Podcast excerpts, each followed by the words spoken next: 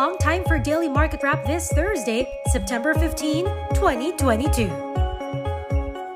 Most Asian stocks edged higher on Thursday as traders assessed the Federal Reserve's rate hike path following higher than expected inflation. Central banks in the US and the Philippines meet next week. BPI Asset Management's Tere Marcial says, while no one knows how long soft market conditions will last, opportunities will present themselves in the next 6 to 12 months in both equities and bonds.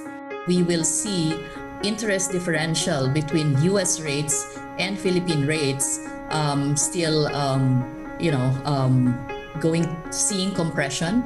And uh, that is not so good for you know for for our currency uh, because historically the differential between Philippine rates and uh, US rates is in the area of about 175 to 200 basis points. But now we've seen compression to as low as 125 basis points.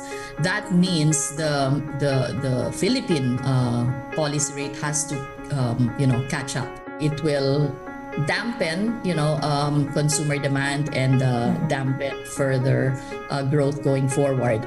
Um, on on the other hand, uh, it's you know on on the investment side it's actually good to be looking at opportunities uh, at, at, this time because as as um, you know the markets uh, come down they'll you'll see value you'll see mm-hmm. companies that whose valuations will become attractive and also on the bond side you'll see rates that are attractive attractive enough particularly on the middle to long end of the curve to perhaps start um, investing in uh, medium to long duration for the day, the PSE index shed a tenth of 1% to close at 65.75, despite net foreign buying, advancers too beating decliners 90 to 74.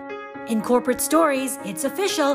The Virata Yuchengco led Sangley Point International Airport Consortium has received the notice of award from the provincial government of Cavite to undertake the $11 billion project to revitalize the gateway and the region's tourism industry.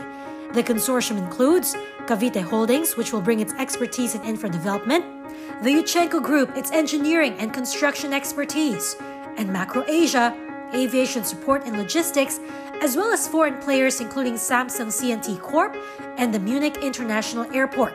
The project involves the construction of a 4 kilometer connector road with provision for rail connectivity, as well as integrated logistics and aviation support facilities.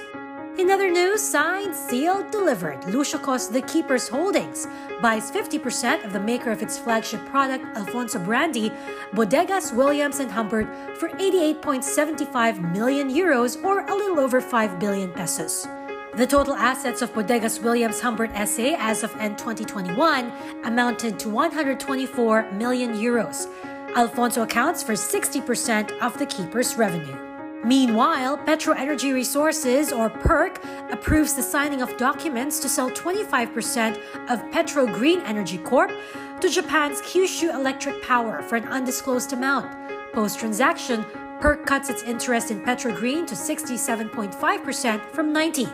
PetroGreen's portfolio includes the 32 megawatt Maibarara geothermal power project in Batangas, the 50 megawatt Nabas wind project in Aklan, and the 70 megawatt Tarlac solar power project.